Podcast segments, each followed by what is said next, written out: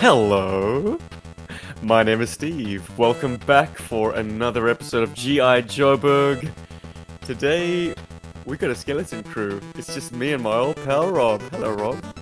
Hey, how's it going? and a hearty yo Joburg to the folks in the live chat, the Berg Force members. We got Matt, we got Darren, we got Gaz, and Gary.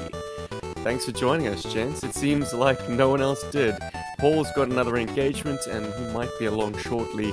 And we had a mystery fourth guest, a blast from the past, but I fear the mind warping minefield of time zones have have meant that he's missed the, the schedule. The, so we might have to have him in another week. Uh, I don't know. We need to get our minds right. When someone messages messages you at 4 a.m. asking, "Is the podcast tonight or tomorrow night?" and it would be at 10 p.m. your time, the same day, but not the same day for them. What do you say? It's pretty ambiguous. Do you say no? It's it's it's it's Sunday for you. It might be Saturday now, but it's not going to be on Saturday. It's going to be on Sunday. Or do you say the actual date? Anyway, my sleep-addled or sleep-deprived, baby-addled brain couldn't quite work this out, so I must have miscommunicated. Anyways, Rob, it's you and me, baby. How the hell are you? I, I I'm doing quite good. It's been a, a fairly nice week. Um, weather's been pretty good in Cape Town. Um, eh, I'm I'm lost for words. Time zones got confused me too. Like uh, it's it's just difficult, you know. Well, red wine and a meat coma have confused me. Let me tell you, man. I've just Woo. come back from a Venezuelan barbecue from uh, our neighbors, and man, those guys know how to party. I ate a lot of meat. I don't. I don't know what's got me um, in more of a spin, the the meat or the the the frot grapes. But it- it's going to be interesting. Look, we do have some legitimate Joe stuff to talk about, and and let's dive right into that, shall we? This week past, we had an announcement from Hiya Toys that they are going to be delivering official GI Joe product. So they grabbed the what looks like the early 2000s GI Joe logo and put a little X. You know how those, you know, it's like if you're featuring someone on your track, it's like Drake X Coldplay or whatever. so it's GI Joe X Hiya. Um, and they gave us a little press release announcement in delightfully broken English, which I love so much. GI Joe action figure of this exquisite mini series focusing on create high performance 118 scale action figure will be released in 2022. Uh, is that a smizing emoticon? I think this is like smirking. It's like smirky. Yeah, Very Yeah. cool. Suck on that, Hasbro. With G.I. Joe, a real American hero, turning 40 this year, full stop, we are set to release a brand new line of action figures. This new and exciting line will give fans and action figure collectors something have not had since the mid 1980s nerdy, toothy, smiley emoticon. Hashtag action figure. Hey, what? Are you familiar with Hiya Toys, Rob? I am actually. We've at our at our shop we've actually stopped several of their. They do a line of one to eighteen scale um, Alien as well as Predator figures, and they have previously done um, Ro- at least RoboCop. I know that much too. Um, Mhm. and they're actually pretty. They're pretty good quality. I mean, I think they're more in line. Least the aesthetics and the look of them more more in line with modern GI Joes than they are with with um O-ring GI Joes. So oh, I'd expect something. higher, Yeah, exquisite. they're exquisite. Mhm. um, so they'd actually be more in. I mean, yeah, it wouldn't be toys that we haven't seen since the mid 1980s. and more like toys we haven't seen since like the early 2000s, or whenever you know, uh, 20 years ago, or whenever you know, 20th anniversary of GI Joe was. Well, I So- get nervous because they have the look of NECA toys, and I can only imagine NECA toys shrunk down to 118 scale. Those things must be like glass, articulated glass. Well, yeah, that's the thing. I haven't ever taken one out of out out of the packaging to kind of see, but I mean the, the detailing is pretty good. They come with nice accessories, um, but yeah, I'm not sure how well they'll hold up to to play. Um, but they will look, I think, more like modern modern Joes than they will like classic O rings. I'm curious to see what they're going to do. Which does prompt me to ask, like, is this the kind of plan that they had in mind that when Hasbro has had started shell, shelling the license out to Super Seven and now to Hiya Toys, like, is this why they pulled the plug on the the modern construction retro collection stuff? Because this is what Hiya Toys is going to be delivering to us a modern style action figure with G.I. Joe characters. And what's more exciting is the potential for vehicles. I mean, it hit people's wallets pretty hard, but the APC from their Aliens line is an incredible piece of toy. Ooh. That's lovely. The detail, the interior spaces, the accuracy of it, the the scaling of it. I mean, this could be our, our next big hope for the Cobra transport helicopter. It's it's a giant race. Who's going to do it first? Is it going to be Super Seven or is it going to be Hiya Toys? This is insane, man. Well, I'm pretty excited. I think I th- I'm hoping they're going to do good stuff, and the fact, yes, that maybe we'll get new vehicles. I think vehicles is, is definitely something that we haven't been getting enough of mm, the last couple true. of years. It's true. People have started getting their Razor Crests. Oh. have, have, you caught any, re- any reviews? Oh, it, it's sexy. It's such a beautiful vehicle. And it's so big. Mm. It's fantastic. Stunning. And they really did it all, hey? The the detailing on the silver to make it so lived in.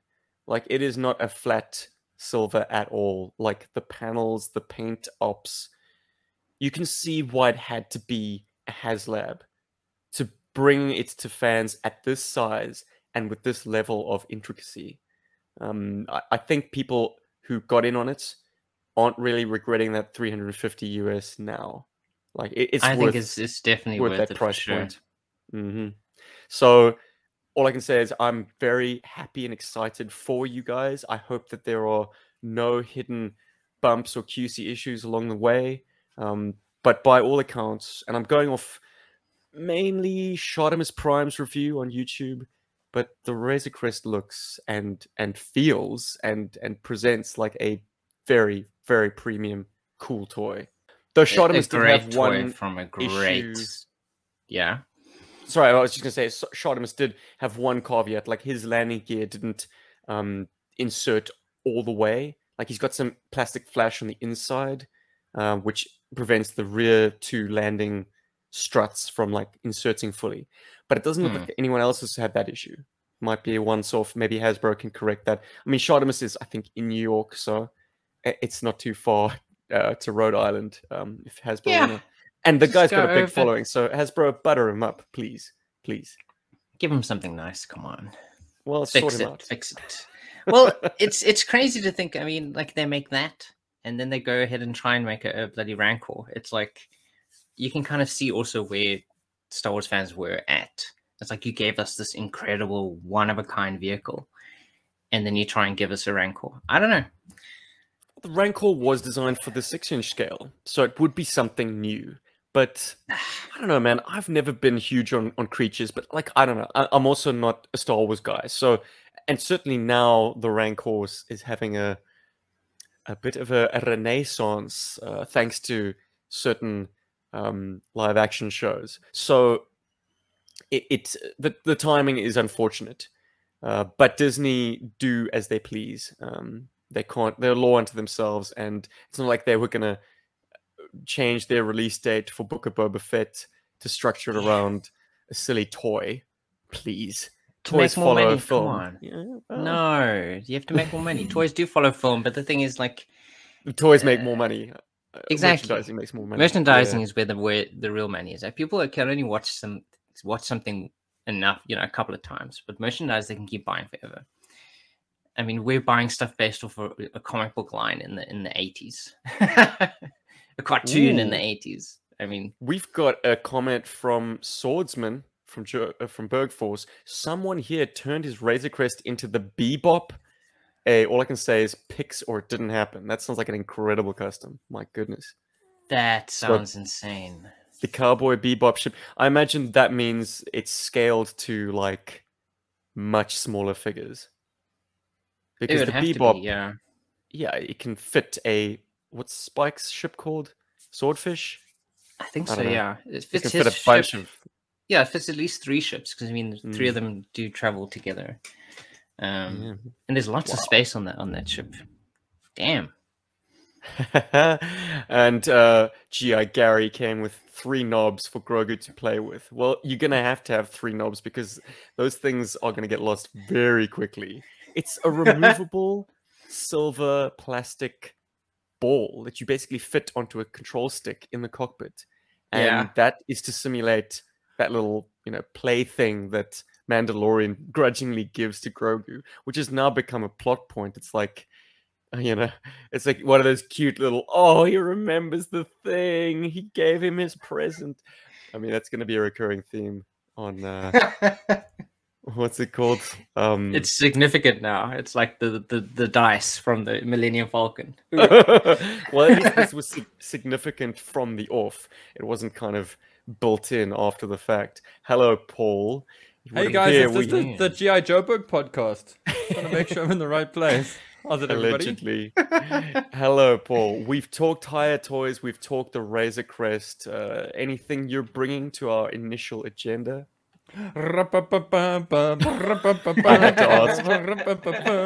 He bug. He yeah. He's Uh, back, ladies and gentlemen. It's Heberg Paul, the master Uh, of my irritation.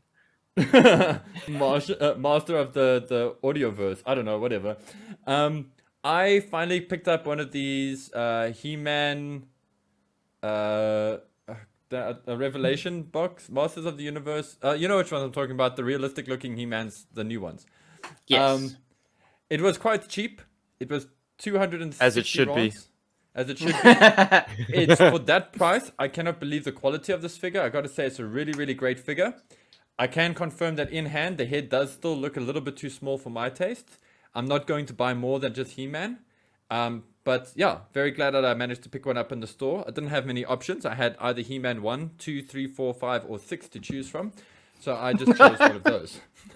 Um, the the cool thing, and uh, this is worth noting, it's awesome when you open up the box and you can just take the figure out. There's none of those annoying little cable ties or wires or clips or stupid shit. You can just take the figure out and play with it, and when you're done, you can put the figure back in, and it's happy days every day. Um, but yeah, that's about the most exciting thing happening on in my world, uh, toy wise. And uh, there was something cool that was announced. Uh, yeah, everybody's got their Razor que- Razor Crests. Congratulations! It looks like a damn cool toy. Um, So nice. yeah, very very nice. And yeah, well, my new shit section is going to be a uh, a cap on a, a story that I started last week uh, when I said that I'm an old old time eBay uh, buyer. Um, nowadays, I put in a starting bid and forget about it for a couple of days and uh, check in in the closing minutes, and, and I don't snipe anymore. But I won my auction uncontested. Maybe it's because it was located in France. Maybe it's because it's slightly obscure. But for the price, a vintage Skyquake is is incredible. Ooh, Twenty five euros, guys. And Dude. that's crazy. if you do know Transformers, you know that this guy has an enormous hunk of gold plastic right on the back, which is frequently cracked. and you stick the Sometimes thing clear, on it. clear off. Yeah, well, you don't stick no things on it anymore for fear Yeah. of breaking it. But this one is unbroken. And I just said to the seller, like, please take pictures of it before you package it up because I fully anticipated shattering in the mail and needing to make an insurance claim. Which he complied with, fortunately. So um, we shall see. But like, I I won it, guys. And the significance of this m- might be lost on a lot of people. But like, this was the the the era of Transformers, the sort of early '90s end of the G1 and segue into the G2 that I was acquainted to Transformers on. Like Yeah, nothing else we grew up with here. Yeah. I didn't ever see classic G1 Transformers in South Africa. This was where Transformers started for me. But it wasn't in South Africa where I first encountered the Predators and the Turbo Masters. I was extremely fortunate in 1993 to have gone with my family on a road trip through Europe. And I had a couple of these Transformers in my lap on, on that car ride. Like for hours and hours and hours, I was transforming my Turbo Masters and Predators. Um, so this is a this is a piece that eluded me back then and has eluded me to this day. And so a lot of nostalgia wrapped up in it. But wow, I'm I'm thrilled, man. I'm really excited to get it. And for such a sweet deal too. I'm still a happy man. Hey, something I want to find out from you guys. Uh, just remarking on the elephant that is in the room or is not in the room. It wasn't Cujo meant to join us for this one. it was a surprise guest up until Paul opened his mouth. Uh, yes, Cujo. Well, at the top of the pod, I, I I must confess that in the wee hours of this morning, for me, okay, so I I haven't slept since he messaged me, so I count that as one day. He asked me if we're recording tonight or tomorrow night, and it's the the, the recording time would be five a.m. for him, so it's not nighttime in my books. Like five a.m. is morning. So I said no, Cujo, tomorrow. But he must think tomorrow as in Monday, 5 a.m. Oh man. So you can look forward to whatever Cujo is bringing to the table next week. okay, We'll that's just have to be absolutely certain that we get our time zones completely correct. Don't say days, Oh, say no. times. Say this specific Dates. time on this day. It's Remember to to swap, like the swap the month and the day around because that's how Americans do it. Oh, I can always cut that bit, Paul, as I do to so much of your rants and raves. You know, just snip, snip, snip. Why is Paul You know on this weird thing episode? Is? you know, and I suppose you're doing God's work because sometimes when I listen back, I don't even remember that I ranted about something. I've just listened to the episode. I'm just like, eh, cool. I, I made don't some feel like good anything's points there. missing. Yeah, yeah. Wow, I'm so concise. Well, let's let's tuck into our reading, watching, playing section, boys. Let me tell you, when you do a review and upload it to YouTube on anything relating to Star Wars, whew, the algorithm grabs you by the balls and does not let you go. Like Star my balls. YouTube feed is entirely Star Wars now, and I have dipped my toes. Um, Lord have mercy. I watched um, a channel that I hadn't watched before. They're quite big, so uh, you know, just shuffled into the, the, the sort of the myriad of huge Star Wars channels. But it, they're called So Uncivilized, and they put out a video. It seems like they like to champion unpopular opinions, and this video dealt with like why George Lucas writes such wooden dialogue. like there's a apparently a, a secret reason and justification for it that it's all part of the way he uses words and language as part of the rhythmic I, I don't know almost like like the, the the the speech among characters is part of the music of a scene um so they went into an elaborate like a speech, Argument. like a canto, if I'm Well, not mistaken. yeah like like george Like thinks poem, of words as as beats and rhythms and and i guess he's thinking like an editor which is his his technical dis- discipline and um I, I thought it was a great argument but I, I thought they're absolutely wrong i mean george lucas writes wooden dialogue because he is a technically minded filmmaker uh, i don't think Hemingway. yeah, look, I mean, the guy is incredible. Without look, okay, Star Wars was the perfect storm of like the greatest people in their respective positions, all being employed in one production at one time. Uh, you know, the Dennis Murens of the world, the Phil Tippett's, the uh, John Williamses, the Ben Burtts, the cast. I mean, Alec Guinness worked on a, a lot of the script himself, uh, if you believe what has been written. Um, he workshopped scenes. He he worked with actors, and the actors themselves sublimely cast. You know, Hollywood royalty playing a princess, a naive hopeful playing a, a farm boy. Uh, you know, a Hollywood heartthrob cool guy playing a cool guy. Uh, everyone is exactly who they're meant to be when it you know when you look at Star Wars seventy seven. But without George Lucas, none of this would have existed. So I'm not trying to snub his genius and him being absolutely the right filmmaker at the right time and bring his vision to life. But his shortcoming is the fact that some directors come from the performance world, some directors come from the technical world. George Lucas comes from the latter. Uh, and to expect him to write THX. you know, Sorkin level dialogue is perhaps a bridge too far. He's absolutely expository. He's characters speak their minds. They don't really speak like human beings, and and it's very evident in the the prequels where no one challenged him. Everything he wrote was absolutely sacred, and everyone delivered the words as written. And that's why we have Anakin Skywalker saying that he doesn't like sand. Anyway, that's what I watched. But that's what you've been watching. yeah, yeah, a little bit of Star Wars. Yeah, so take that. Um, so uncivilized. I disagree with you strongly. That's the nice thing about an opinion, right? You can disagree. You know. hmm We all and have we them. can and we can still be friends dude i want to jump in with what have i been playing uh, because yeah so here's the thing. Most of our listeners don't know this but my playstation was the the victim of thor. I don't it wasn't lightning that struck it directly but let's just say that lightning struck my house and somehow some kind of errant surge that sat in my router or something fried my playstation because it wasn't plugged in it was only plugged into the router. I don't want to get into the technical side of it. Uh, the result is the same.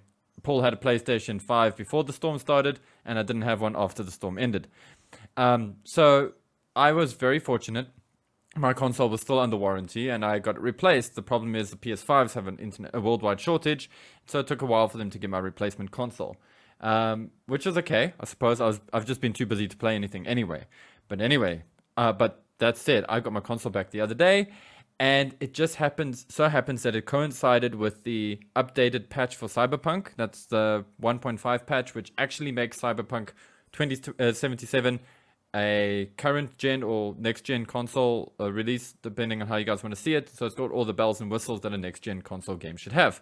So it finally feels like it should, and it's got all these fixed bugs and whatever. It's great because that's what I've been playing. I've been playing Cyberpunk to death. I've been really enjoying it. And I mean, I say I've been playing it to death, but I've only really got my console back on Thursday and could only really start playing on Friday.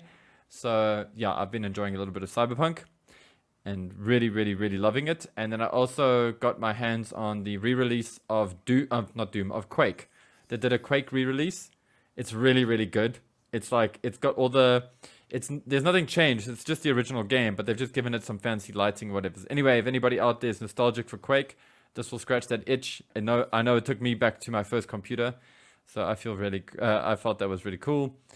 Um, and what am I watching? I finished Seinfeld. There's no more Seinfeld to watch. Oh wow! And yeah, Celia and I finished Seinf- Seinfeld the other day, and it was really great. Like, I'm glad he ended it where he ended it. And I've been watching. Oh, no, no, no, no. Anyway, anyway, uh, I've also been watching Better Call Saul, which has been awesome. And then Larry Harmer was talking about something. Sorry, I've been working a lot, so it's been I've had lots of TV series going on while I've been working. Um, Larry Harmer mentioned Reacher was very much like the book, uh, and so I was like, cool, well, right on. I didn't realize it was a Reacher TV series, and then we sort of mentioned a little bit last weekend, I believe. Anyway, it was in my head, and I was like, let me check this thing out. It's cool. Like I enjoy it. I like the dude that they got for Jack Reacher. I think he's great. Um, he's he's much better utilized in this series than he was in Titans, and that's all I'll say. That's what I've been doing. So, yeah. Well, I, I caught bits and pieces of it because Kim had it on. And then we decided to go back to the Tom Cruise film and give that a watch. And I have to say, I enjoyed it far more than I expected I would. I saw it in cinemas back in 2012, and I thought, another Tom Cruise vehicle. But now that I Hmm. know that this comes from a book series, and this is just one of the books that was adapted into a film, like, it's good. And it's a testimony hmm. to how bloody good Tom Cruise actually is that I now now knowing that Jack Reacher is supposed to be this absolute man mountain Massive. Yeah. and and and you know a lot of the scenes work better if you can imagine Jack Reacher being as imposing as as the dude that they got for the TV show and instead you've Yeah. got Tom Cruise who's actually probably closer to my height. Um, just like Tom is good. He's a bloody good actor. He conveys that level of threat in spite of the fact that, like, Tom Cruise is probably one of the most recognizable faces in the world, you know, central tooth and all. But yeah, that was my takeaway. I I enjoyed this film in spite of it being a Tom Cruise film. I'm like, yeah, fucking a man, Yeah, And I the TV show the was good too. Well. good-ish. I- it was popcorn munching TV. Yeah, it's fun. I like the character. Uh, I like him. I think he's a cool character. I like that you get the feeling that not only is he like really badass and strong, but he's also kind of a genius, which is cool. Some You know? bit of uh, Yeah. eye-wateringly bad uh, special effects firework in Hmm. or pyrotechnics in the last episode. I mean, did, I did you look up from your work? Yeah, well, yeah, Yeah. okay. Mm, mm, okay. I'll see it. you don't want to see it. I mean, it's it's very evidently added in post and not not very um. Oh, it's not in seamlessly. scene, in camera. Oh no, absolutely not. Rob, what are you watching, reading, or playing, my friend? Yeah, Rob. What are you watching, Yeah, reading, Rob. playing? well, I, I just kept going with Brooklyn Nine Nine this week. Um, so I'm on s- Nine-Nine. season seven, um, which I believe is the the last season until they release a new one. I didn't even know they were going to keep making it. Um, yeah, so I'm still really enjoying it. I think it's a really funny show overall, and it has some nice kind of more serious moments. But um, the characters is really cool. They all stand out. They're all very the interesting. I mean, probably my favorite character is is is, is the captain himself. Um, such Holt. a Captain Holt is such a strange guy. He's just it's fantastic. Um, I was amused. Can't you tell? Kevin's upset. How do you know? oh, I know. sorry for that uh, brazen ex- ex- expression of, of, of passion in public here. Oh, he's he's really funny. Um, and also I managed to finish the the latest the, the newest expansion for Final Fantasy 14 Endwalker and the story is absolutely incredible. Like they've they've somehow tied everything up that they've done since uh, they relaunched the game um, with the realm reborn. They've kind of tied things together um, they've ended a lot of things but they've also left it possible that there's so much more that you can discover after this that you've actually finished the story that is essentially been 10 years in the making and yeah very emotional story and such good use of like music um, and soundtrack. There's this fantastic um, zone later in the game or map later in the game where you where you kind of you, you get into the zone and the music is very kind of like it's more like eerie and um and atmospheric and it's not much of a tune. There's almost nothing going on in the in, in the music there. As you go through the zone certain events happen and as you go deeper into the zone the music kind of takes on uh, it kind of gets more eerie and more creepy until eventually you get to one place in the zone where it's just complete dead silence and this is kind of like the, the climax of this entire the, you know the story of of that map um and from there uh, the music kind of it's it's I can't even describe it. It's just such an incredible experience um, going through the story, and it, it's absolutely amazing. I, I would say if if you have the time, um, definitely play the game. It's it's just a lot of fun. You get to do a lot of cool stuff, and also they're making it a lot more. Apparently, uh, upcoming, they're making it a lot easier for single player people to play the entire game, um, which I, I think is, is is quite amazing. So if you don't like playing with other people, but you want a good story, it'll happen. At least in the next couple of years, they're going to make it possible that you can play the entire game yourself without having to necessarily interact with almost anyone else. kind of the opposite of playing a multiplayer online game. uh, you guys are gonna laugh at this, but I actually find that I, when it comes to MMO games, I can feel a bit socially anxious. It's actually easier for me to deal with a room full of people than it is for me to play with people online. Yeah, but it, it's it's So just it's crazy. They just fine, actually. Yeah. but but I mean they've they've obviously there's something they're seeing that a lot of people are playing it because they just want the, the story. They don't necessarily are Mm. in in it to be part of a huge online community playing with people trying to overcome things. So they're making it possible that you can play through the entire main story quest from the very first expansion, you know, the base game all the way to this expansion and beyond without ever having to really have to play with other people if you really don't want to. And I, I think that's great. It's awesome because the story really is good and it's it's gripping. It keeps it keeps you interested. Um, it's varied. Yeah, I think definitely worth worth worth trying out.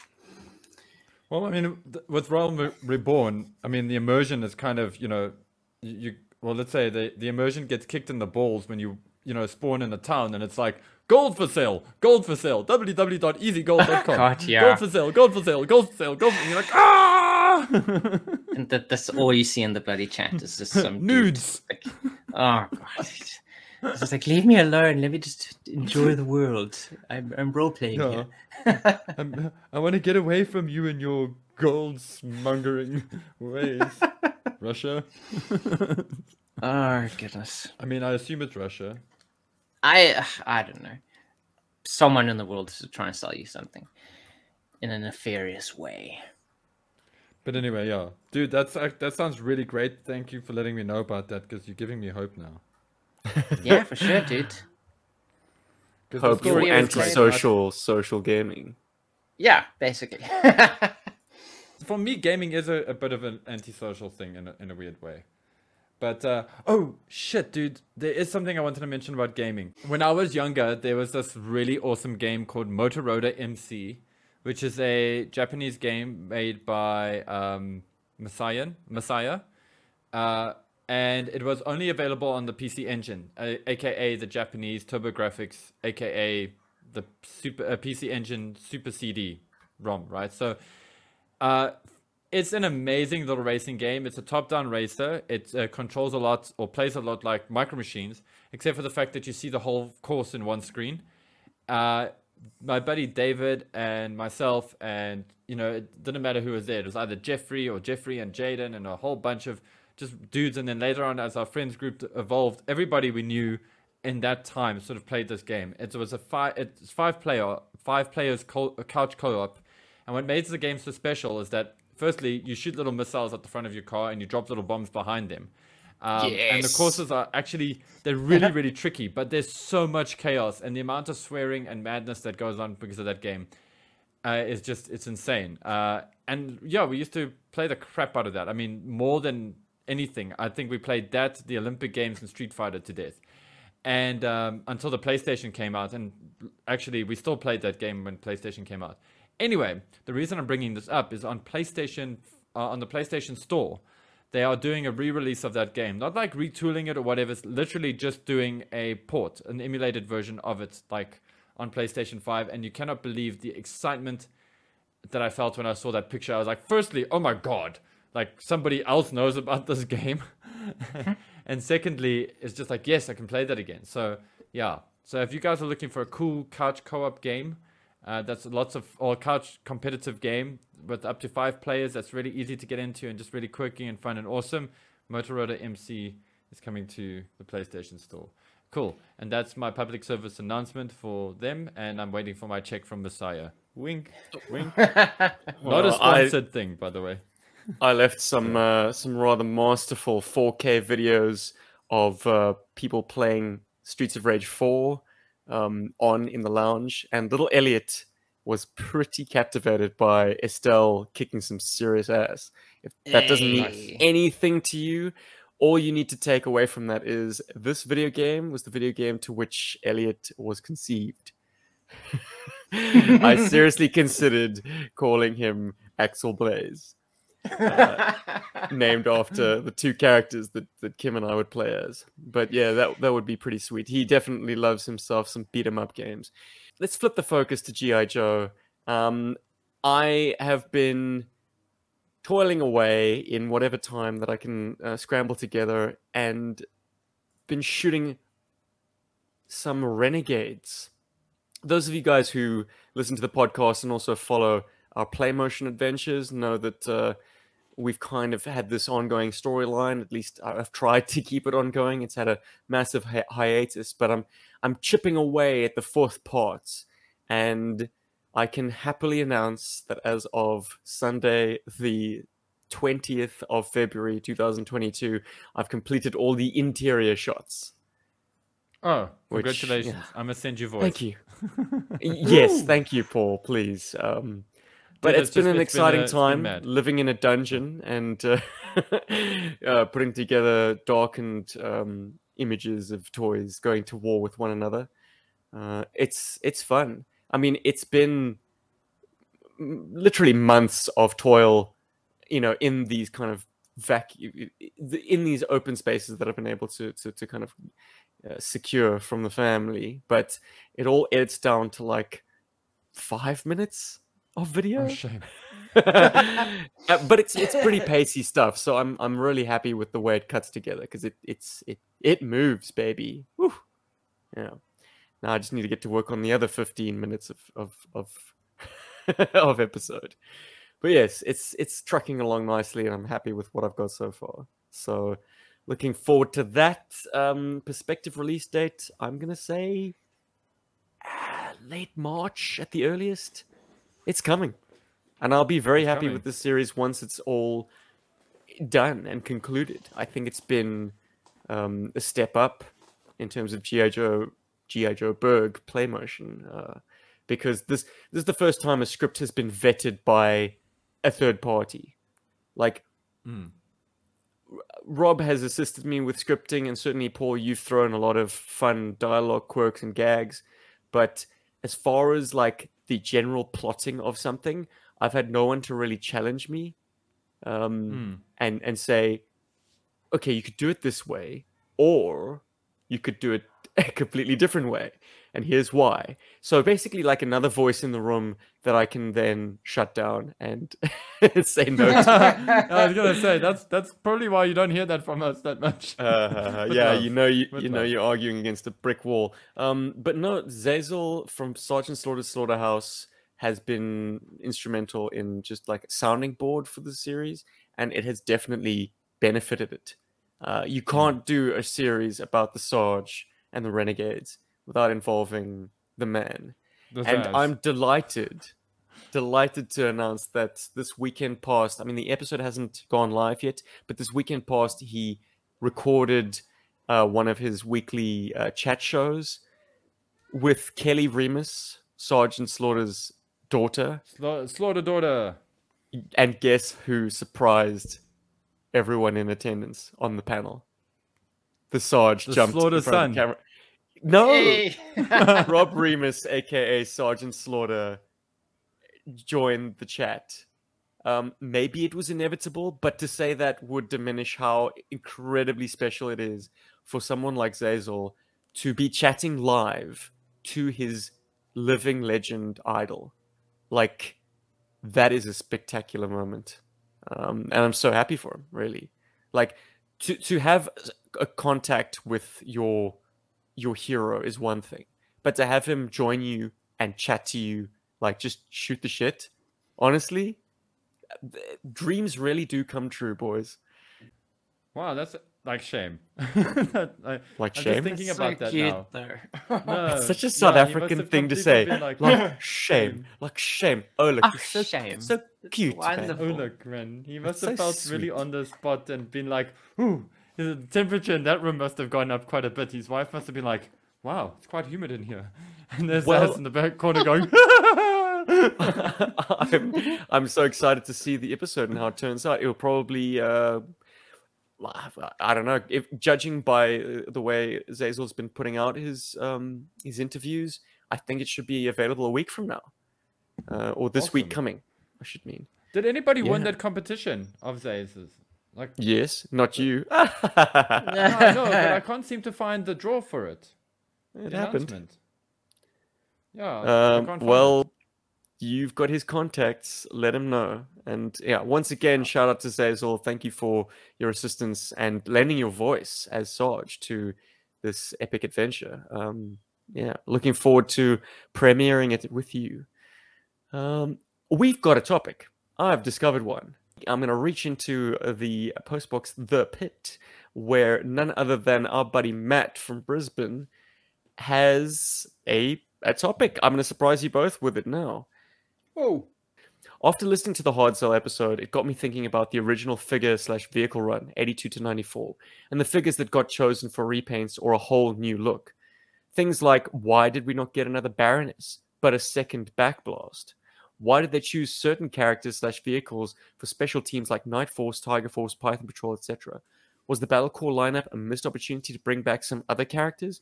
Or for that matter, vehicles that only received one release?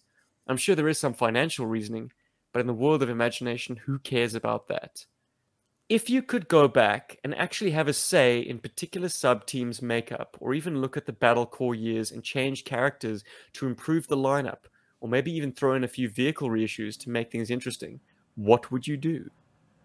So basically, guys, I mean, instead of the bazookas, leathernecks, and outbacks that we got in Battle Corps, are there any other glaring inclusions that, that should have been there? Ooh. I I, I wanted, th- I, I wanted think- you guys to speak first. Well, yes, of course. Yeah. I just sit on the mic the whole time while you bloody well think about the sop the subject. But um, I think it's a crying shame that, and I, I'm always going to think about vehicles first, but it's a crying shame that stalwarts, like absolutely, like blockbuster vehicles, pun not into, intended, um, but No. blockbuster vehicles like the Mauler and Tomahawk only saw one release in the entire entire series. Okay, this the Mhm. Night Raven saw a second release. The Sky Striker, if you, if you can call this, the the Night Boomer a second release, the Sky Striker did see reuse. Uh, so did the Whale, and the Whale was also offered as a mail away in I think as late as 1993. But the Mauler and Tomahawk, like in spite of the best intentions of bringing them back, never did. So that's that's a big head scratcher for me. And if you brought them back as late as the Battle Corps line, you could have done some fun stuff with it. Like certainly given it different decos, um, but still retain retain the classic um, parts and sculpts and structure. You know, basically the same toy, just newer um, and you know without the the kind of mileage that 1985 and 1986 toys had received up to that point. Like it'd be we'd be sitting with a lot more viable tomahawks and maulers out there, and Mm. uh, hopefully in, in a more in a more wide variety of colors. Character wise, Mm. I don't know, man. Like it's a shame that uh, V2 Storm Shadow got swept under the rug so quickly. Like Mhm. we saw a lot of 1984 being repainted, like the old Dalmatian one that came out in I think it was 97. Um, that was a 1984 re-release, um, and and the Ninja Force Storm Shadow saw a lot of reuse, but 1988 Storm Shadow just phew, uh, maybe the tools were lost. I know it, it wound up uh, going to Funskool. It definitely got used used in India. Uh, Rob, you've got that version, don't you? Yes. Darren awesome. Railroad in the chats is trolling me already. Mauler now with Dayglow paint and spring action launches. Oh well, eh, maybe. I mean, if it's That would be motorized and it has a motorized launching mechanism, it could totally one up the battle wagon. Mm. Um, you can always paint over those parts. All I'm saying is like, they're such good vehicles. Why did they only get one release?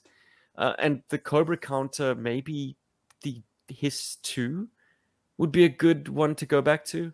Um, in in more Cobra aesthetic colors. Like make it a black Hiss two. Make it fit in with the Hiss one fleet, and and then you've think a lot of the detail a bit lost. But yes, I, I, I get your point though. Make it darker. yes, a lot of the detail would be lost, Paul, but Mm. it would fit in with that classic Cobra uh, armored column. But yeah, the battle corps wasn't about classic Cobra. They did the Viper up in purple for heaven's sakes. So and and what was up with the what was it, the Crimson Guard Commander with all that yellow on him? Yeesh.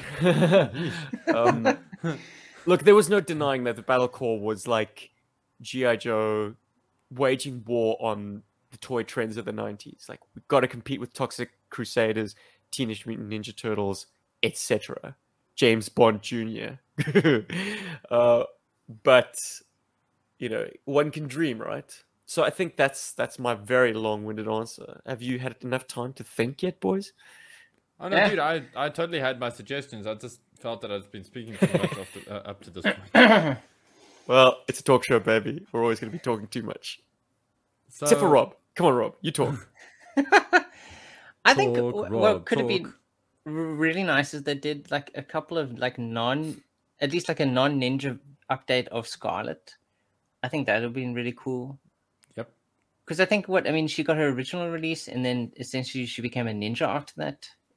Mhm. Basically, um, like maybe if they could have just turned on the colors in general, I think going later on into the line. And obviously, I mean, I would love to just add Scoop to every single like sub team that exists. I mean, you know, you, what would you- you do with a, a reimagined scoop, like a battle corps re-scoop, It'd be beige. second scoop? Uh yeah, he probably would be beige actually. He'd probably be or or in grey. Um with grey with the like but then the orange would be like these orange highlights all over him. And his camera look. would, would double as like a like, like a rocket launcher. Anytime you think that this the, the battle corps line existed purely to neon things up, well, take a look at Battle Corps Shipwreck, who is Yeah. head to toe grey wetsuit with silver pops and black accents. Like it's just Such a sexy toy. it, it's so out of place. It's so good.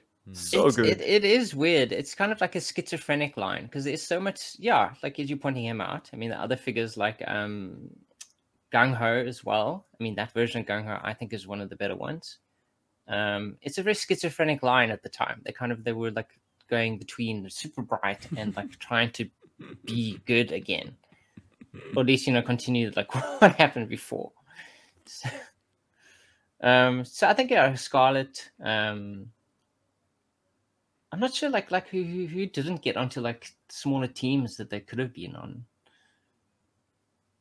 They could have expanded on, on more interesting teams, but they kind of went more into like the like all the crazy stuff in, in the nineties rather than giving us another round of uh, the the Night Force,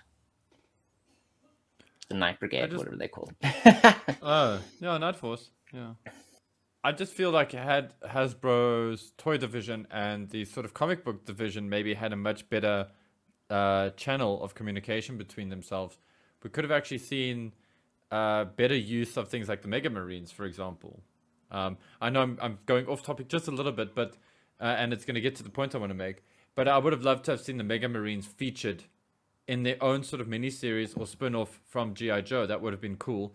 And also to turn that around, uh, when I was reading G.I. Joe comics, when you know we were able to buy them from CNA and stuff here up in Joburg, notably Fourways, um, the big thing at the time was Scarlett, Snake Eyes, Storm Shadow, uh, little bits of Billy happening, Baroness, brainwashing, uh, all that bad stuff. And none of those toys were on the pegs except for Storm Shadow and Snake Eyes in different forms. Otherwise, we had no Baroness. We could never bring that adventure home or out of the comic book pages.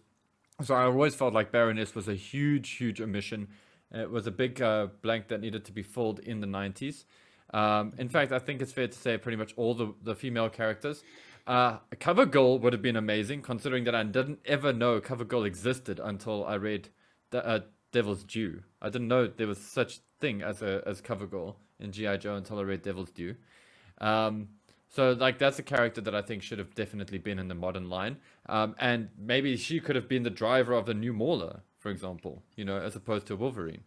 Uh, like uh, those were two. Uh, one of the other ones that I would have liked to have seen a lot more of is a more military Flint.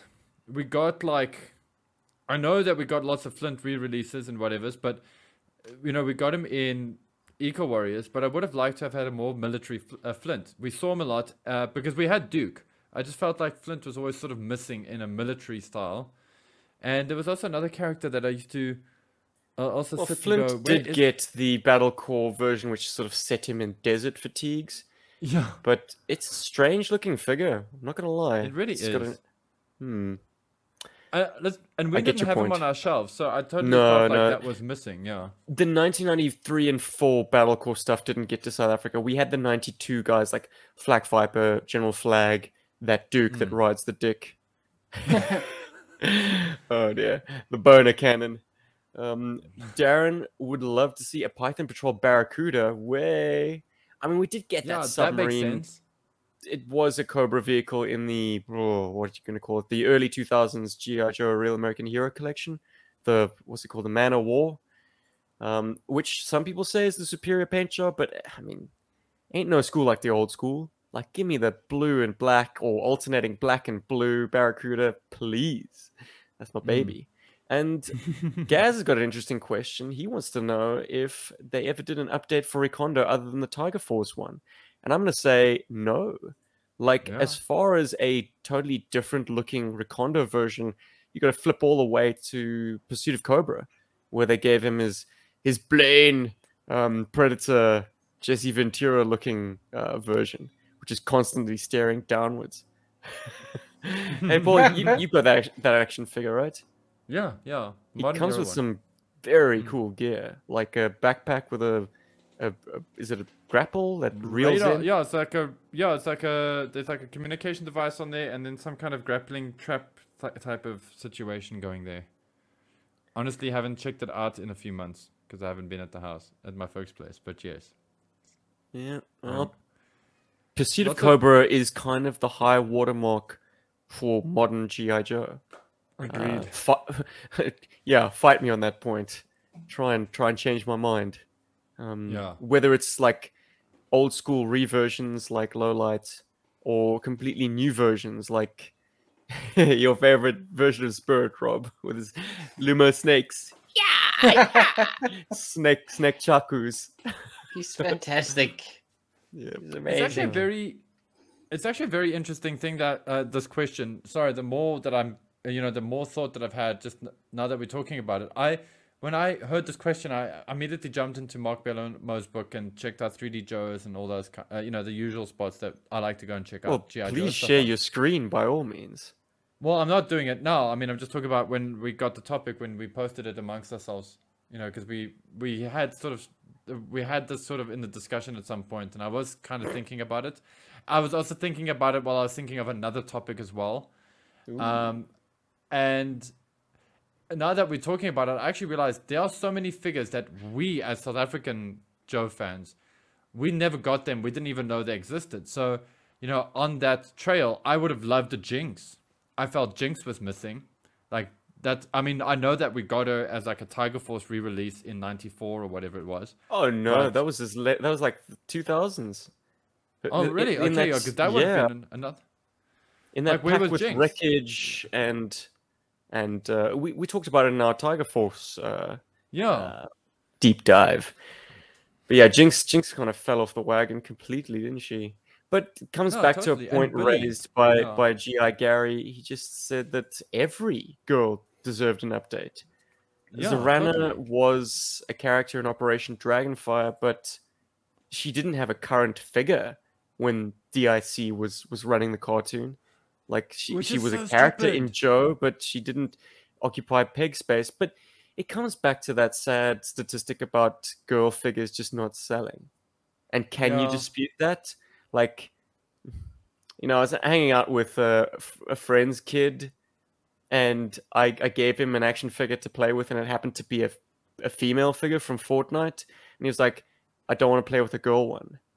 Sweet, innocent child, but like, he does want to, what's the word? Uh, I, I guess, see himself as the the protagonist Big little and man. he can't he well he can't he can't um i don't know see a female as his avatar yeah. so he wants to have a boy action figure i'm like okay i'll get you a stormtrooper or something and so i did and so he was happy but like yeah his first reaction was like i don't want the girl figure like, Mm. Damn she's Main cool man feels- she's got the best yeah. articulation and she's very durable like those fortnite action figures in the 1 to 118 scale No, they could take a, are some punishment. brilliant. They're brilliant. Ratcheting joints. Have you felt them? They got little Yeah. clicks to them. I feel like I'm quite playing with a, a Revoltech, but without the sort of joints just popping out on you. uh, one of the kids because I have to take the the little little kiddies for kung fu on Saturday, um, and you know like little little kids will bring like Hot Wheels and whatever it is to class, and then their parents will hold on to it or something, um, and somewhere it came out that I like toys or whatever. So in the following Saturday that followed, they all brought me some toys to have a look at. And one of them actually had one of those Fortnite figures. Um, I can't even remember which one it was. It was also some female character, and I was quite impressed with the ratcheting joints. I actually wanted to pop into toy uh, when I went into Toy Kingdom yesterday uh, for my usual like sort of toy shop recon. I was looking for them, and they're all gone now. And I'm like, ah, if I see one at Checkers, I'll pick one up. But they're quite impressive toys. Uh, sorry, another character that I feel is missing, uh, Mainframe. I know we got Dial Tone, uh, but it would have been cool to have seen Mainframe come back uh, in some way, shape, or form. In a Laser tag, dial tone. Hey, he's awesome. And also with uh, with Mega Marines, I know I'm on a whole Mega Marines kick at the moment. Sorry, but like with the Mega Marines leaning so heavily into the X Men, I mean into the X Men, into Alien, into the the Marines from Aliens, should I say? Why didn't we get Lady Jaye in that force? How cool would it be? Would it be if we had a Lady Jaye that was so, somewhat reminiscent of Ripley from Aliens? Well, I was gonna I go mean, the rest of it- Vasquez. No, Va- oh, but that that's the thing. Maybe we could have also had maybe a new female character that was like Vasky. You know, that would have been cool too. Then we have two new female characters on that team or whatever. Yeah, fine. I get it that as kids we might not have bought them, but if they had really amazing weapons, we might have just bought them for the weapons then, and then once we grew up, realized that we were lucky that we bought the new toys. Or Hey probably customized them out of Vasquez, you have been mistaken for a man? No, have you? I mean, maybe it could have been a very androgynous figure. Like you'd have to read the file card very closely to discover that this is actually a female. So maybe you know, imagine fooling the the boy market that way. It's just like it's a cool figure with badass weapons. You know, not really noticeable breasts because she's under all that armor. So like, hey, would that have been a bit sneaky of Hasbro to design a figure like that? I don't know. I think it would have been. I think it would have Progressive. played it safe. It, it would it would be seen as progressive now, but then it would be playing it safe. Also, guys, um, for somebody who only ever had a glancing uh, experience with a rock and roll version two when I was younger, uh, that was a toy I also grew up going. Oh, I wish I could have had it. And then David had one. Um, and it, it's amazing, as we all know, V2 rock and roll, or technically it's V3 rock and roll. Um, it's so cool with his like shotgun that plugs on his arm and his like super big machine guns, His etc. leg. But his leg, yeah, no, sorry, did I say shotgun on As we all know. Sorry, I was thinking of like, I was thinking of like putting it in his hands and breaking his thumbs. Anyway, I sorry, put my boomstick on my arm, man. dude, like, hey, why not? Like, ash, uh, ash it, right? Very But- evil dead. hmm But uh, I was always like super disappointed with the orange and green repaint version of him with the Sonic Fighters, and I uh, also I'm in a funny space there as well because I'm like on one hand I'm like yes we got this great sculpt that was pretty much intact, so if you somehow had all of the accessories from the earlier one, they kind of still worked. But on the other hand, I sort of lament it. I oh now I lament the fact that we could have also had a much cooler new rock and roll figure as well. Like I feel like that's something that was missing too. I think the repaints with the supersonic fighters allowed us to have new figures in that subset. Like, Mm. Yeah, sure, we got Rock and Roll and Road Pig, but then we got Zap, uh, Psych Out, and Major Blood. Like, basically, That's like cool, and so is that Major Blood. that's where the tooling budget went to, Yeah. so that the the the All whole those grenades. Oh, That's bombs. all that plastic. Yeah, yeah. Oh man, Rob, do you remember how farcical it was? Like how the debates and the arguments would go round and round in circles about, no, I shot you. Oh, I've got body armor. No, I shot you in the grenade. oh, jeez. And that guy was just one Yeah. walking target. Like, can you oh, shoot Oh, a God. grenade and make it blow up? I, No, you can't. No, okay, you they're can look that inert up, you until can't. you. Right. no, you Still, can't. it Like would, it's it's wouldn't be designed that way. Yeah, it needs to be detonated. The it. Listen, I'm not saying it will never happen. It can happen. It's just, it is part of its design to be resistant to that. You know, what it's not resistant to is heat. If there's lots and lots of heat, if hand grenades are cooked in like a hot, like if there's an open flame and they're cooked, yeah, it's gonna get super fun. Because then the, the the the pin that separates the detonator from the switch, or whatever it is, I can't think of the technical term now, but when that mm. melts or gets to a certain heat, obviously it becomes malleable, and then the pins touch, and the detonation cycle is uh, is uh, is completed, and boom. So Do not dispose of hand grenades in fire. But Gaz hits back with do it. another great uh, suggestion. Scrap Iron was a character that could have been brought into the 90s. And to that, I guess Mm. Metalhead made him redundant. Bang, In a way, so we- yeah. yeah. He we did got come a, back, but a- not a for battle us. core. We got a battle corps Metalhead, but yeah, Scrap Iron would have been that kind of figure, the the, the rocket launching weapons dude for Cobra. Uh, I think someone they also missed was Chuckles. He he didn't get another release, I think, until modern era, didn't he?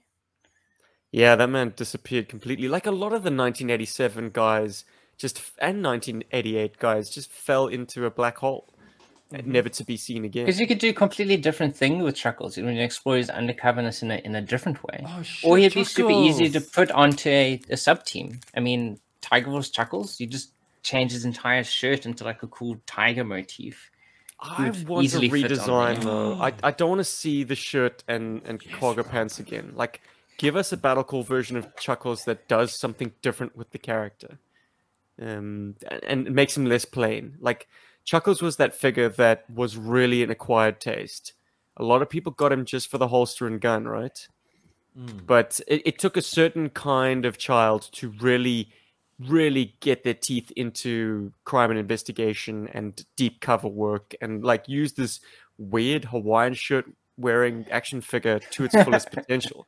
So if Battle Corps was to do a Chuckles, I would want Chuckles in something else. Like maybe maybe do a absolute legit jungle Chuckles. Like when he's totally tactical. He's not Yeah. undercover. This is this is when Chuckles is like having to like actually wade in with the troops. Hmm. Yeah, well, it's kind of like in Predator when um, uh, you know, the guy comes from the CIA. Dillon, um, You Dillon son of a bitch. and he has to cut. He's obviously a shirt. He's a he's a desk guy now. He used to not be a desk guy, but now he has to kind of go back into it. He's pushing a lot of meat into that shirt. I mean, like I was Carl gonna say, Weathers pythons. yeah. poking out of that little little shirt and that that hilarious comical tie that he's wearing. Like that scene is is it's that whole movie. There are just laugh out loud moments for all the wrong reasons, and it's so delicious. Oh, Predator, the Let's gift just that keeps picture on that for giving. two seconds, though. Let's just picture What? that quickly. Like, These two hulking men, like no, what no, it's doing just is- Dillon working in an hands. office, like flying a desk. Like, can you imagine somebody going, Dillon, where are my TPS reports? They're coming, It's- sir. It's always like the, the AC is always off, that's how he explains why he's always oiled up because he's like always, always sweating. Those biceps are always like covered in this layer of oil. Oh man. This is just a reminder. I hope everybody got the email that uh, we're doing mandatory drug screening next week. It will be random. so, Carl, please make sure you drink less shakes, if you know what I mean. Jackson. Okay, and make sure I get my TPS reports there. okay, sir. yeah. Where are you going with this joke, Paul? Dude, I can just imagine Carl Weathers, uh, Carl Weathers as Dillon at his little desk in the CIA, and he has to fill in. He's like, can you imagine that beast of a human being trying to use fucking Excel? He's like sitting All there, I- go, uh, create a new column. Oh fuck! All I can imagine is uh, his uh, Apollo Creed appearance in was it Rocky three or 4 Man, living in America. He'd, he'd bust out that Uncle Sam hat and man, give us a yeah, can you imagine? number. Yeah, a man that big just can't sit behind the desk. It's just, it's wrong. And I'm not just talking about his like stature. I'm talking about his presence. His, you know, it's the same thing with Arnie. You know, like, anyway, just, I'm just imagining that. Like, if you took all of these, like, what I think would actually be a way more interesting film than like Expendables 50 would be to take all of those guys and put them in a setting where they have to actually be super boring, like in an office or something. So they all have to work in an office. And then it's like, Dillon, where are my TPS reports? Come on! Get to the printer! Now! and then Dillon's like, you son of a bitch! It'd be stupid, and you could have like Chuck Norris, and he kick water kick. Yeah, it could be stupid, but like it could be fun. It could be if it was written really well. Anyway, anyway, let's let's get your head out of uh, let's get everybody out of Paul's like weird comedy head canon. Um, Well, I, I'm going to thank Matt once again for the awesome topic, and uh, I'm delighted with the very impromptu setting under which I, I unveiled it to you guys. Because yeah, I, I think there've been some solid ideas. If you have some great ideas, please by all means drop down in the comment section on the YouTube video and comment. We might feature your comment in an episode. To wit. I think it's time for uh, the whole scoop with Rob. Each week, Rob is going to highlight his favorite YouTube comment from the last week's podcast and present it to us for our consideration on the show. Rob, do you have your favorite comment? Yes, I do. I think it? it, it speaks to it speaks to what we were talking about last episode, two thirty seven hard sell. It speaks to uh, something we said in the episode where I think you know, like uh, we were kind of like dandying about, um, you know, do, do you always fly a freak fag? I think it was. Um, get to the copier. I ain't got no time to. Uh, I ain't got no time to file. Very cool. Thanks, Railroad. Um, and th- this comment comes from Troy Smith, and I think it's something that it's actually quite nice to remember. Um, so he says, My policy is to tell as many people I know how much I love G.I. Joe for two reasons. And these are his re- reasons. One, if they remember I love G.I. Joe, it means that they really took interest in me. And two, there could be a super small chance that someone will say, I have a bunch of those in my attic. Do you want them? That has happened to me at least three times where someone gave me their old toys. Super cool angle. Nice. So those are those are really good reasons to actually always just be honest, guys. Tell people you love GI Joe, and you never know what's going to happen. You could get toys. I think that's a good thing to you could get toys. Full stop. Okay, well, turning it uh, on the focus back onto us, then has anyone had an experience like that? Like uh, you mentioned that you're into this toy line, and someone say, "I think I've got some of those lying around. I'll have a look." And the next time you see them, they've got a shoebox for you. Rob, That hasn't Ah, happened to me yet. Um, although the coolest thing happened was I was at work and a guy re- I was wearing my um my one of a kind exquisite uh Mm. Cujo renditions of uh of Bat. You know the one of a kind shirt that no one else in the entire world owns because it's so soft. Oh, the one on the grey shirt. amazing. Yes. And the guy was like, "That's so cool! Hey, isn't that a bat?" And I was like, "Yeah, that's a bat. That's so cool. You know, you know GI Joe." He's like, "Yeah, I love GI Joe. I grew up uh, sort of favorite characters. You know, he liked Flint and he liked Duke." And I was like, "Yeah, that's awesome. Cool, man." Um, but yeah, he didn't mention having Joes that he wanted to give me, Oh, unfortunately. bummer. But it's cool I- that he recognized the bat, and I thought that was cool. a gunplay essay should i say one of the supporters of gunplay essay was watching one of the podcasts we do for that where we just do like a, a roundup of what's happening in the community sort of spotted my sky striker in the background Uh, Yeah. he's eagle-eyed because it's like you can literally see a little bit of the cockpit in the background and he's like i really want that would you want to like sw- uh, swap it for a, a hasbro tie fighter or kenner tie fighter actually and i was like no, dude, because I'd be ripping you off, giving you that Sky Striker. I'd be the one scoring from that deal. So just like no. I mean, uh, I what often happens to me when people find out that I like I do toys, is they'll go, oh, I wonder what I've got, or they'll go, can I give you a shout if I, you know, to see how much these things are worth. Oh Like- yeah, Yeah, I hate that. Sorry, I do hate that. Uh, I know it's like I know people just want help and they're like trying to get involved and whatever's, but you know they just look at it as like, oh, cool, I might just be like a billionaire, and I'm like, no, dude, make you'll make money like off a this thousand now." rand tops out of the shit that you got in your cupboard, you know, because you're Yeah. probably missing accessories, legs, arms, heads, whatever's. it's the same with comic books as well. I mean, people think they're sitting on a, a you know gold mine, but it's it's not. No, it's not, you know. But anyway, uh, any other cool comments, dude, that you spotted? I think that was my favorite one. That was your favorite I, I one. quite like that one. I've had at least two childhood toy donations, and I think I've Say mentioned them both on the show. But uh, I I inherited GI Joes and a lot of Corps from my buddy Ryan, who I was working on a production of Jersey Boys with at the time. We were in Johannesburg, and I had um, just gotten him a uh, the what's it called? Not sideshow, uh, Marvel, but like not Marvel Legends. Oh, come in boxes. yeah. You know what I'm talking about. They're slightly Yeah, bigger. the- They're sort of eight eight inch tall.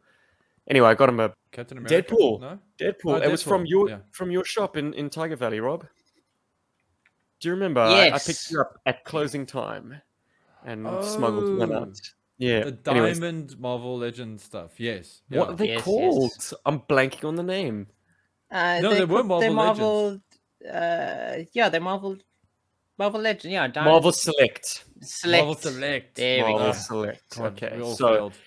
uh, no, I, what are you talking about? I didn't fail. Ah, I got it in the end. Uh, but yes, Yeah. um d- i got in the deadpool and uh it wasn't really an exchange. I, he was he, he paid me for it. So like it was not like i was giving him a toy for toys but he's like jubs you love gi joe right? I've got so many and i that i'm gonna give them away anyway. And would you like them? Turns out he had like a massive collection of the the star force star troopers i don't know what you call them. Um those cool guys. He had the the, the shuttle he had the apc Oh, he had the the core Hummer, the ATK vehicle, which uh, I I gifted think on I was you. the Paul. recipient. Yeah. You yeah. absolutely were because I already had one, but uh, only too happy to share share the magic because that is a magical vehicle. Oh, so cool. Yeah, yeah, yeah. Um, and a few Joes as well. Like, I, I, I mean, I already had Rob's barricade in my collection. I didn't need that, so I gave that to you, Paul, and a few other th- bits and bobs here and there. Uh, maybe a Wild Bill Battle Corps version, but so nice, so many figures, and in reasonably good condition, and with all their Hmm. bits. So I was, I was only too happy to be a recipient of that stuff um, so magical to get someone's childhood collection. You're like, oh, what stories did these guys tell? And I did kind of pump him for as much information as possible. Like, dude, tell me about how you used to play with these guys. He was like, well, obviously my mains were the GI Joes, and the Corps were the, the cannon fodder, and the the other guys. Um, yeah, of course. And he used to play all the kind of Star Force or Star Troop. What are they called? Star Force. Uh. Star Force or something. Did, did you The- have the, the white ones or the disco yeah. color ones? No, the white ones. Okay. The disco color ones were Laser Force. The chrome yes, because I had one of those. I had one of those too. I had a hot pink chrome guy. Oh, I would love that Mm. now. I got a boring hot, uh, boring, boring metallic green one. And the metallic green one had the shield, whereas the hot pink Yes. guy had like a cutting torch. Yeah, it was the weapons that sold that guy to me. He had a cutting torch and a hoverboard because all of them had remixes of the same, like maybe three or four different weapon and equipment types. So there was a Mm. shield. There was like mine looked like he had a laser gun and a flight implement. So that's that was obviously going to be my guy. Good old Um, checkers.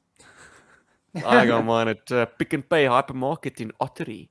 But anyways, uh, that's besides the point. Yes, uh, so uh, th- a lot of the, the Star Force guys that were totally decked out in white and didn't have removable helmets. So yeah, they were actually played as his uh, sort of androids or like enemy robots.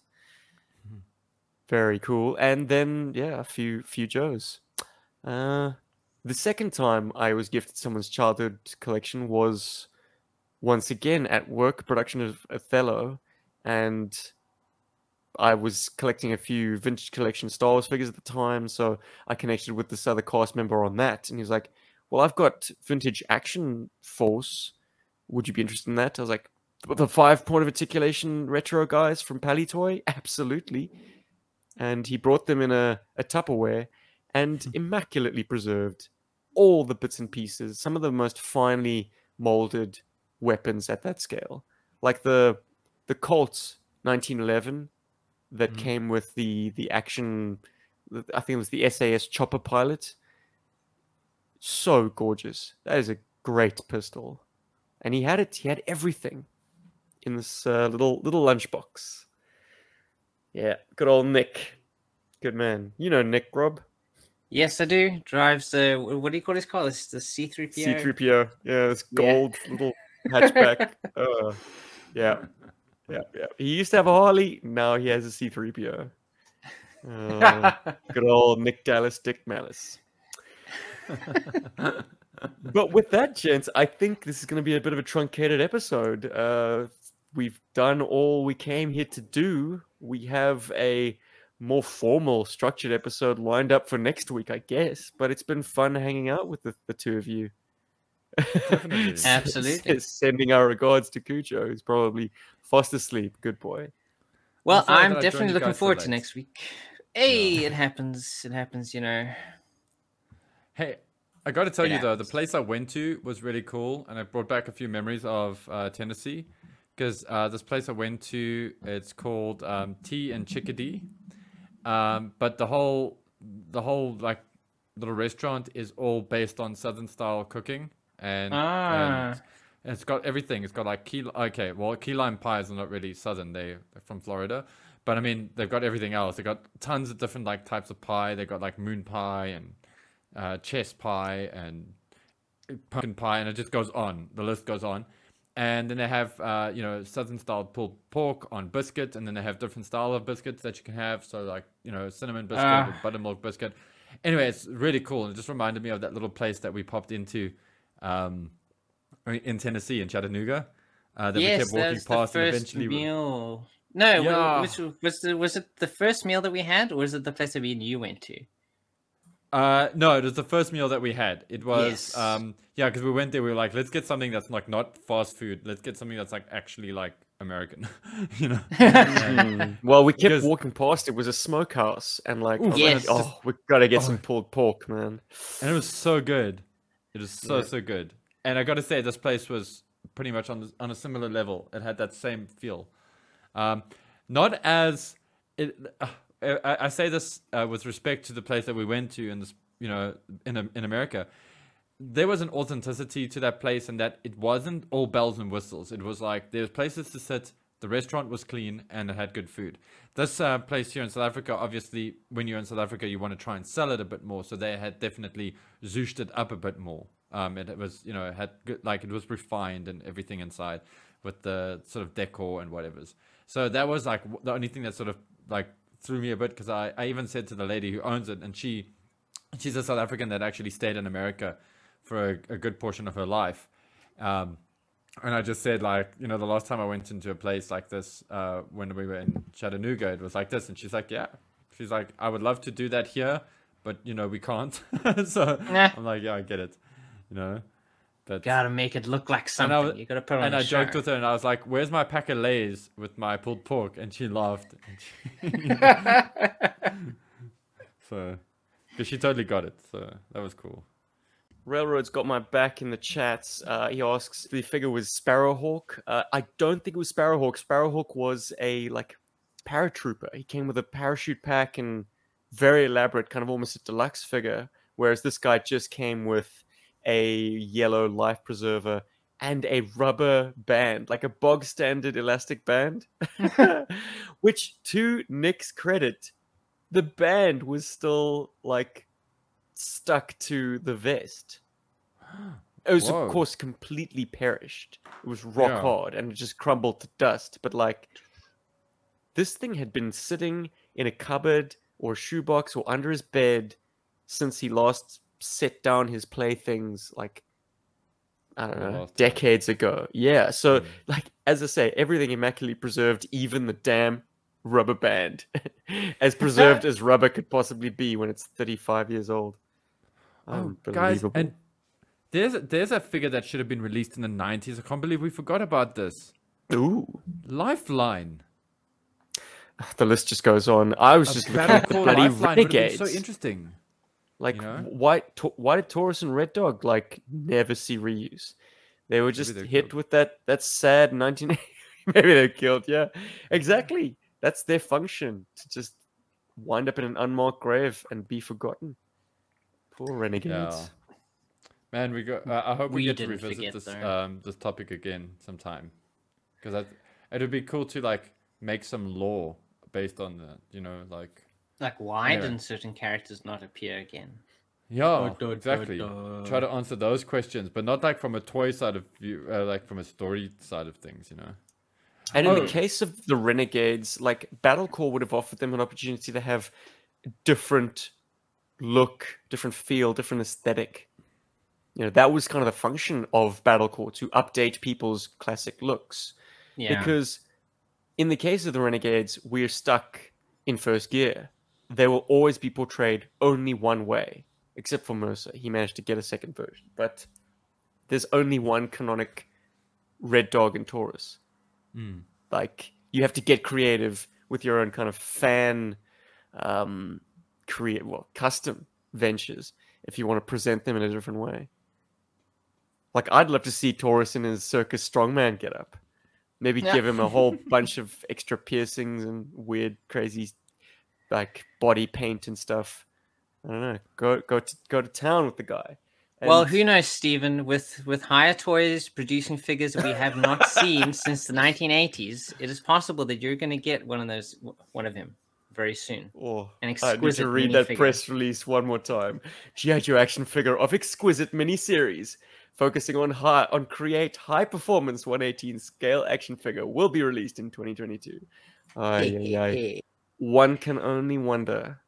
Wow, what a time, guys! We are swamped with product.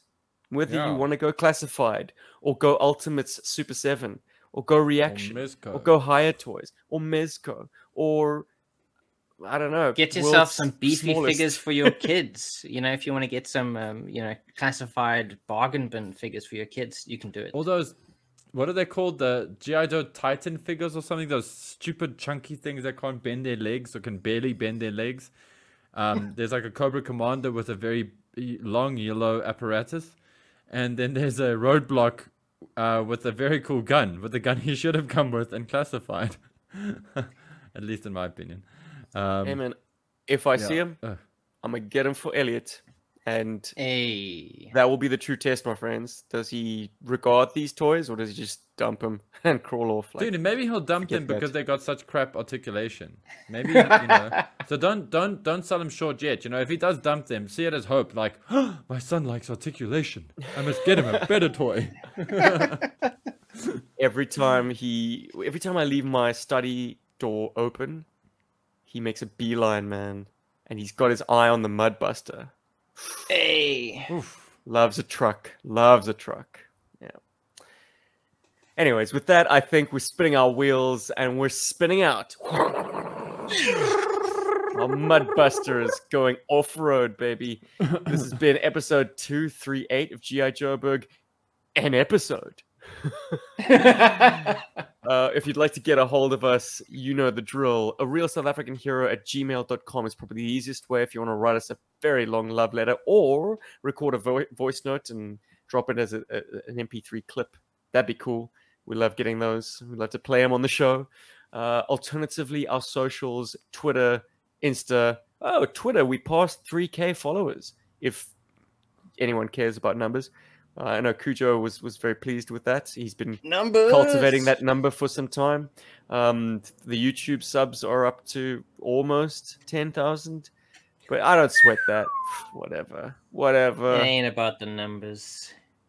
It's about the friends you made along the way. It's the quality It's of our numbers, you. man. We got cool people.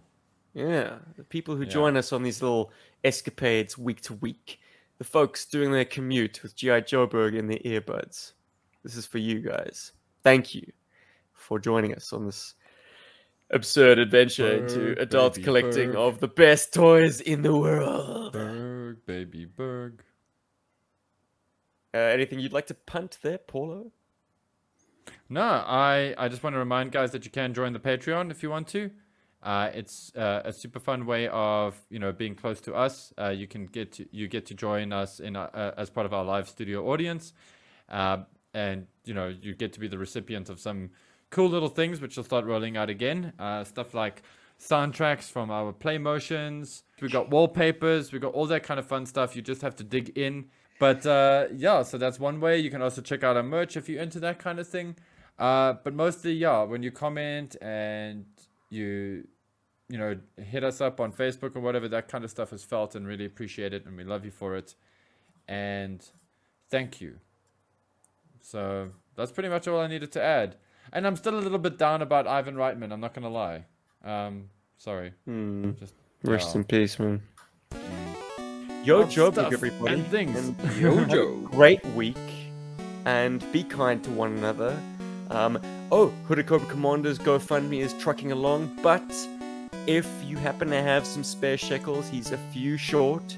He'd really like to make it to uh, GI Joe Fest 2022, and I would really love him to be there. So let's make it happen, community. Make it a thing. Hell yeah. Mm-hmm. Nice. All right.